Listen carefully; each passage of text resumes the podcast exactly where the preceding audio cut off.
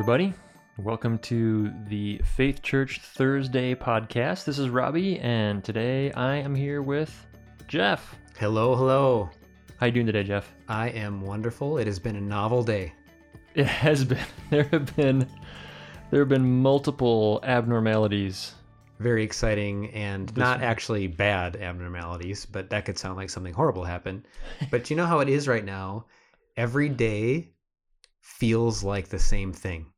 And so for me, I wake up in the morning and often don't know what day it is. Right. And it's helpful to have novel experiences so that you can actually tell the next day, yep, it's actually today's Thursday. Like I keep taking my garbage out on Wednesday night instead of Thursday night. That's how bad it is for me. So I realize like the next day. You're trapped on Groundhog Day. Is that what you're saying? Like yes. You wake up every morning and it's essentially the same day. Yes, without Bill Murray though. So it's not as funny. Which would make it way more amusing. Yes. So today was a great morning. Stories for another time, another place. But yes, I am well. How are you? Good. I am also well. I missed out on the hijinks this morning, but enjoyed hearing what was going on. And I'm excited about what we have to talk about today. Me too. So coming out of Sunday's message, Jay did a great job unpacking how to pray through command passages like James chapter 1 and part of that, which we didn't really get to talk about in the Tuesday because we talked really more about the prayer aspect and the obedience aspect. What we want to talk about today is kind of part two of that discussion and talk about how he wrapped up the message by addressing praying through and then walking in obedience to James' command to care for orphans and widows. So we're going to share some things today about what that looks like, how we can actively pursue that and walk in obedience to that command. That sounds wonderful. It's like practical, Robbie. Which is pretty awesome. Yes, like practical. I do too. I'm not very good at practical, but I really like practical. I wish I was better. Wow. Practical. I get trapped up in the clouds most of the time, and someone, usually my wife, needs to grab my ankle and bring me back down to earth and remind me that to get back into the practical. I think there's probably all of us have, areas where we're very practical, like keeping the gas tank full on our car, and then other areas that we're impractical. And it's helpful to be on a team where we have different areas. Like those areas don't overlap very much. That is true. So this is an area where I'm super pumped and I've put some energy into since we've got here and serving as a pastor. So I'm glad we get to talk about it today. This is definitely your wheelhouse. This is where Jeff has his moment to shine, where he helps us take all of our harebrained ideas and make them actually workable. Which I love to do. So why don't you start us off then, since this is your jam. So you start us off. What are some of the things that you would want to share about how we can actively walk in obedience to that command in James? Well, the first thing is, this is going to sound very obvious and maybe too obvious, but start where you are. Start where you are when it comes to serving others, when it comes to loving others. Now, if we believe that God knows what he's doing, and we do, and that he is our shepherd, and that he puts us, like we're not living in the neighborhood we're in or the house we're in by chance, right? So he has had a hand in all of that, including making us who we are. Then we can also trust that the same is for our neighbors and our coworkers, right, and all the things that, people that we see every day. Like when I bike into church, I often see this woman who lives in these apartments down the street every day when I bike in. And I'm looking forward to get to know her better. Yesterday, I got to ring my bell. So she's like a retirement aged, and she's around. And she's just in my, I guess, sphere. And we all have that. People who are very natural and normal connections in our life. And I would say for all of us as followers of Jesus, the first call we have is to love and care for those people, the people that are right next to us or that we work near. And unfortunately, I know if you're like me, that is actually easier to talk about than it is to do practically. Yes. Because it can often be like, what would I even do if I wanted to do that? If I wanted to start taking care of practical needs of those around me. So two phrases. These are pithy and maybe corny, but the first one is if we want to build those relationships, we have to serve and we have to be served. And it's counterintuitive that to ask someone to serve you would lead you to you getting to serve them. But in my experience, that actually is true. Some of my best friends have been neighbors who I have said, I need help with this. Like, for example, I had a ping pong table I bought in my early to mid-20s, and I had no vehicle to get it home. And we were newer to our neighborhood, and I saw that my neighbor worked for like an audio company, audio installation, and he had a big van. So one day, instead of just doing the normal nod while we're shoveling snow or hello while we're mowing our lawns, I said, I saw you have a big van. Do you think you'd be able to help me pick up a ping pong table? I know it's kind of weird. What do you think? And he was so excited. And that interaction of asking him to actually serve me led to a relationship and a friendship where I could see how to serve him. So that's one of them. Serve and then be served. And the other one is you just have to be observant to be a servant. Be observant to be a servant. Did you mean to rhyme there? No, and I didn't make that up. But yes, so it really gets in your head. If I could rap, I would rap it. I bet you thought I was going to say that, Robin. That's for another podcast. But it's simple. That's for the album. That's for the Faith Church album, soon to be released. Not really. Yeah. So it's just watching and trying to be observant, and then I say asking God, how can I serve my neighbors? How can I serve my coworkers? Because I think that probably the normal service that all of us are going to do is probably not large catastrophic events. We might imagine that that is the way, but normally that's not going to be the way. It's just the mundane things that people need help with, generally. Right. Yeah, exactly. That's such a great point. Our neighborhood in Texas was largely destroyed by a tornado. So when that happens, when a natural disaster destroys your entire neighborhood, that's a time for you to serve, right? That's kind of an obvious, I should probably step up and serve my neighbors during this massive catastrophe. But the vast majority of us will live our entire life having never experienced a major natural disaster that destroys your whole neighborhood. So so clearly the response can't be, well, when it does, when the earthquake hits, I'll be ready. But until that, then I'm off the hook.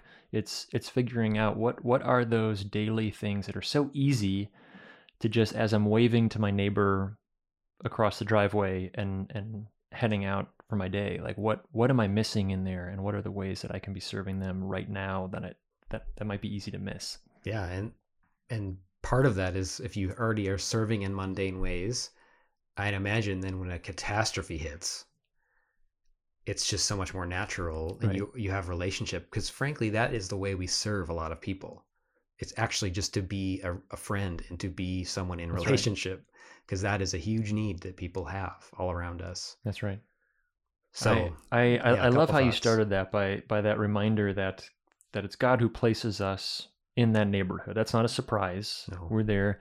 And I think it's really important. It's a good reminder that God also put your neighbor there. Yes. Right. So step one is remembering God placed you there, but also your neighbor is not there by chance or mistake either, even if not especially if they do not follow Jesus. Like they don't have to be a follower of Jesus for God to have orchestrated the details of their life so that they would be in that place in relationship with you. And I was reminded of Acts 17, where it says, and he made from one man every nation and mankind to live on the face of the earth, having determined allotted periods and the boundaries of their dwelling place. Right. So the word of God says God determines not just when you're going to be born, but he essentially orchestrates where you will end up living.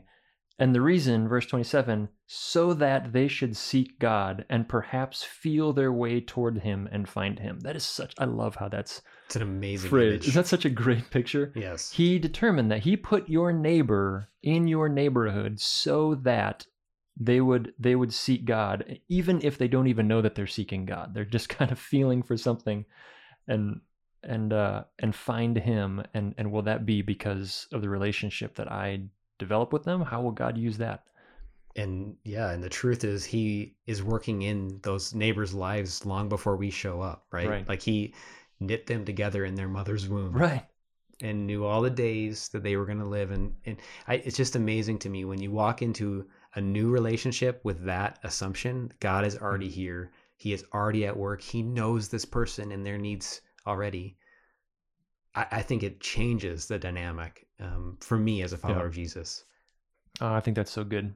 That's so good. Okay, so if I'm listening to this and I'm thinking there's a couple different contexts where I'm going, but I don't, but now what, right? So maybe it's because I've been doing that for a really long time and I have these rhythms and I go, I feel like I have exhausted all my relationships. Our social network is only so large and I feel like I have served, effectively all that I can, but I want to do more. How do I engage? Or maybe you're the person listening to this saying, look, Jeff, I live in Porterfield and my next neighbor is 22 miles away. Like, I don't, what is a neighbor, right? Like, how do I, but I want to serve. I want to be invested in this way. What do you say to that person who calls up and says, I feel like I want to be engaged more and I want to help I want to be willing to jump when there is a need. Yeah, that's great. Like, and especially a catastrophic need, especially like the one you suggested, especially the big ones. That example. Well, the first thing that comes to my mind, thanks for this setup, Robbie, is something we've been talking. We've been using the phrase from the pulpit, at least, I'm in. So some of you have basically you've said I'm in. And we've actually come to start naming that the people that are serving on the like kind of leadership team for I'm in. We've been calling that Acts. ACTS, because why not have another name? But I think Acts, when you just say I'm in, it doesn't necessarily describe what you're I'm in for. Like, what are you in for, right? So Acts is actually an acronym too that someone on the team came up with, but it's all called to serve. And just the word itself, Acts, is all about actions, right? It's this outward movement, practical service. So the idea behind Acts or I'm in for Faith Church is that we want to be a people who not only serve individually right where we are, but also as a family serving needs that come up in our community together. So this is where we link arms with each other and we go after something. And we've done that a few times. And Jay mentioned them, like over the last couple months, we've done that. Jay mentioned them in the sermon, providing household things for people that needed them. And some people were delivering groceries for people in need, partnering with the YMCA.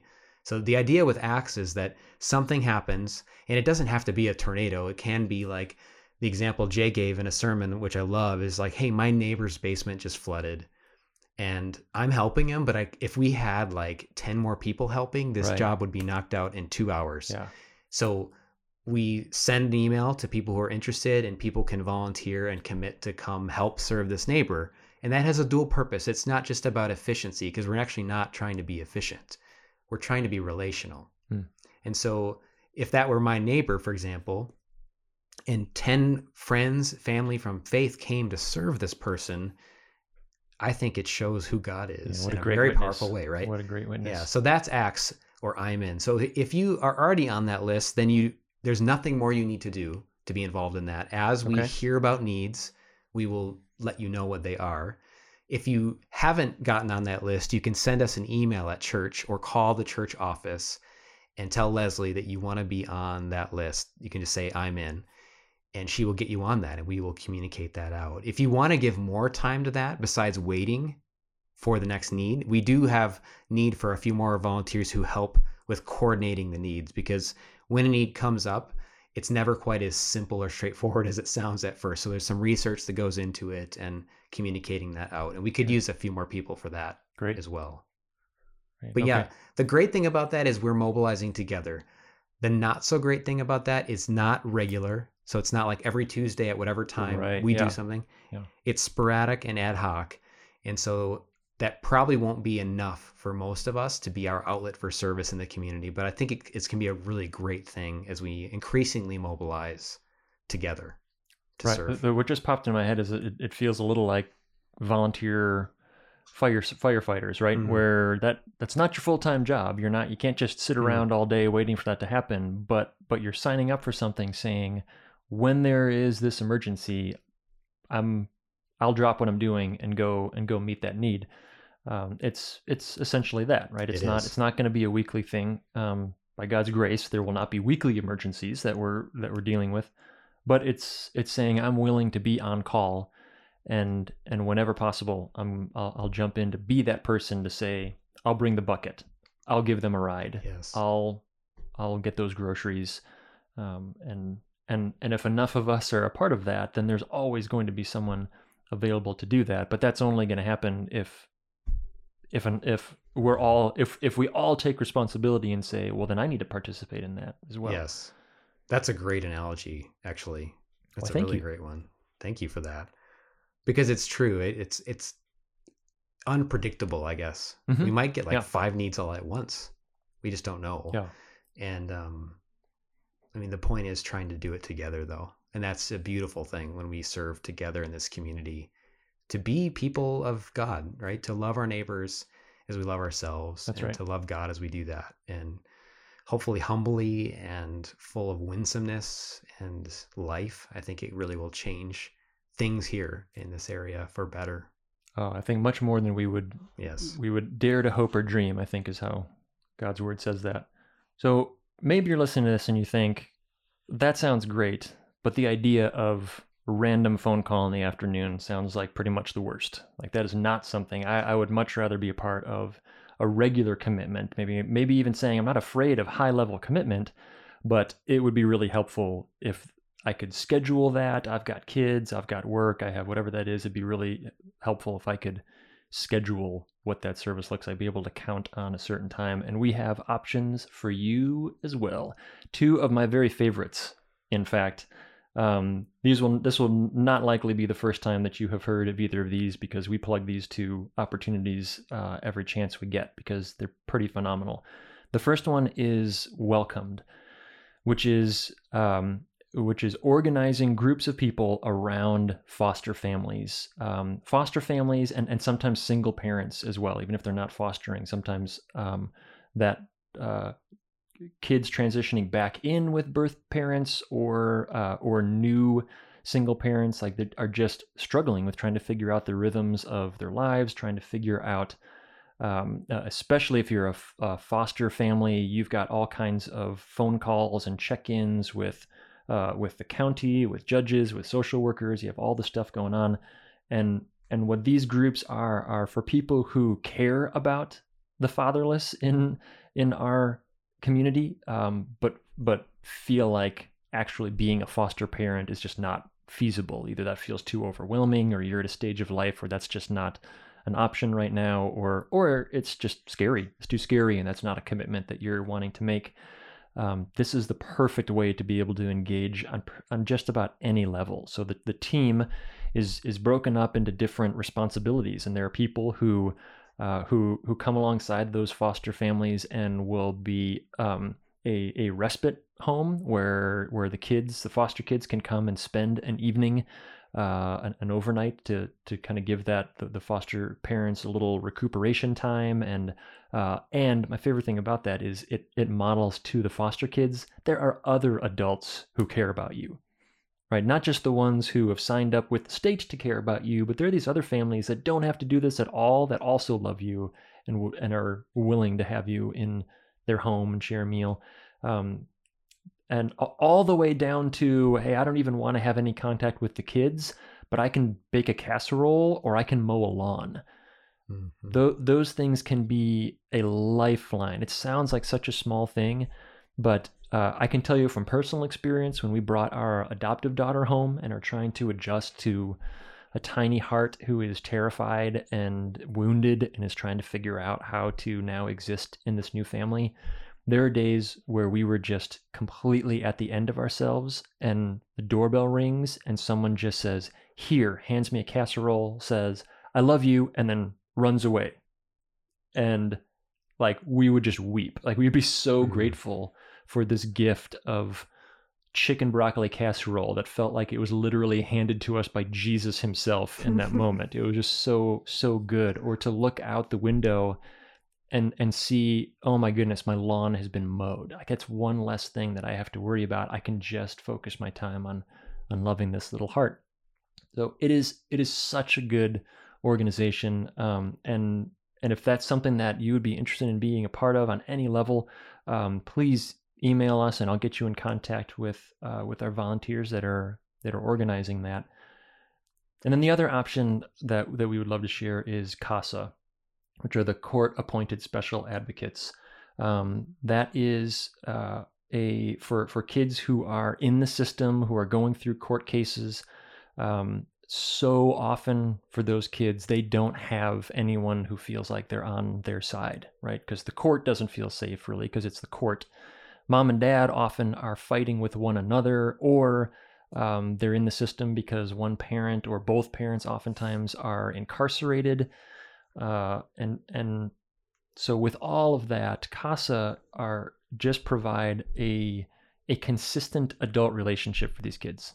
So it's someone who's willing to say, like, I'll meet with you for an hour once a week and just check in and just make sure you know there's an adult who cares about you. Because in many of experience in divorce cases, oftentimes the kids are so peripheral, right? It's just trying to figure out between mom and dad what's going on and who's looking out for the kids in those situations. Or mom or dad just isn't capable because they're trying to deal with an incarcerated spouse and trying to figure out working all that out. They've got counselors in the county after them, hounding them to parent better. And it's so messy, and they just need help. They need support, and the kids need someone to know that there's someone who is advocating for them. It is such a great program. If you sign up to be a part of that, you'll be working with a really incredible team. It's a group of ladies who oversee that, who cooperate with the county and the court system here, and are just phenomenal. So you will be well trained. You will be very well supported. Our church has, by God's grace, has a phenomenal reputation with this organization. So you're already off to a good start if you just show up and say, I'm from Faith Church. Because we have sent a lot of volunteers their way, and they have been so grateful. We've been represented well by all the volunteers who have participated in that. So it's an easy in, and both with Welcomed and CASA, there's a lot of excellent free training that comes along with that. So we aren't just throwing you into this situation and saying, give it your best shot. You're being well-trained, well-supported, and you've got a team around you that's helping you do this well. That's a really important point, because I think some people could hear about both of those things sound actually amazing to me.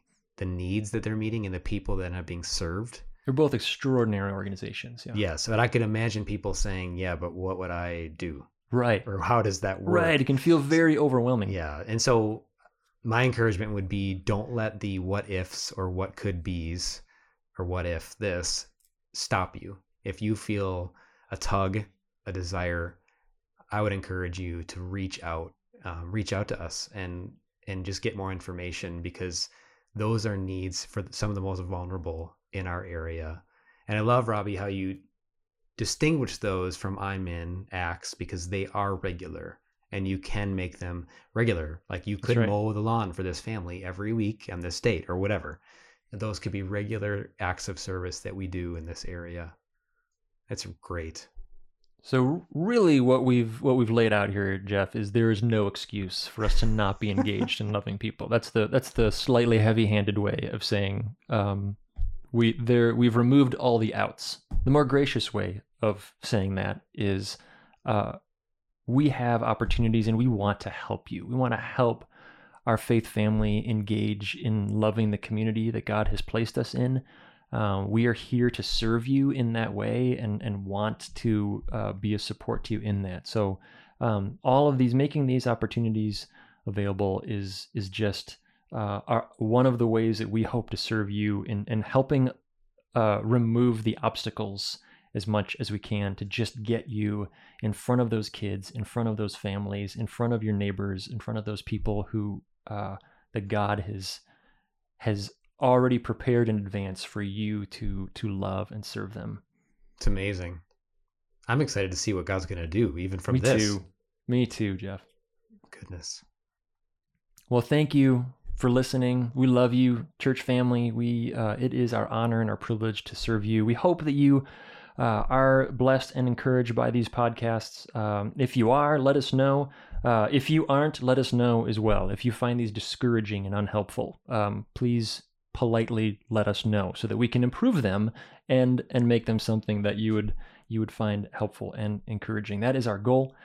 And please don't hesitate to send questions, because this is the place that is easiest for us to handle those either theological questions or methodological questions, like how we operate or why we operate as a church, or questions about the sermon. Make sure to email those to us, and we would love to be able to answer those to our best ability here on the podcast. Any parting words, Jeff? Well, I hope everyone else is having a novel day as well, in a very positive way. Amen to that. And we look forward to seeing you again on Sunday if you are comfortable coming in person and can do that. Otherwise, we will also have worship through YouTube as we normally do. And I want to remind you there is a call-in option. So if you know of someone who doesn't have access to the internet and you'd like for them to be able to hear the service on their phone, you can let us know and we'll give you those directions as well.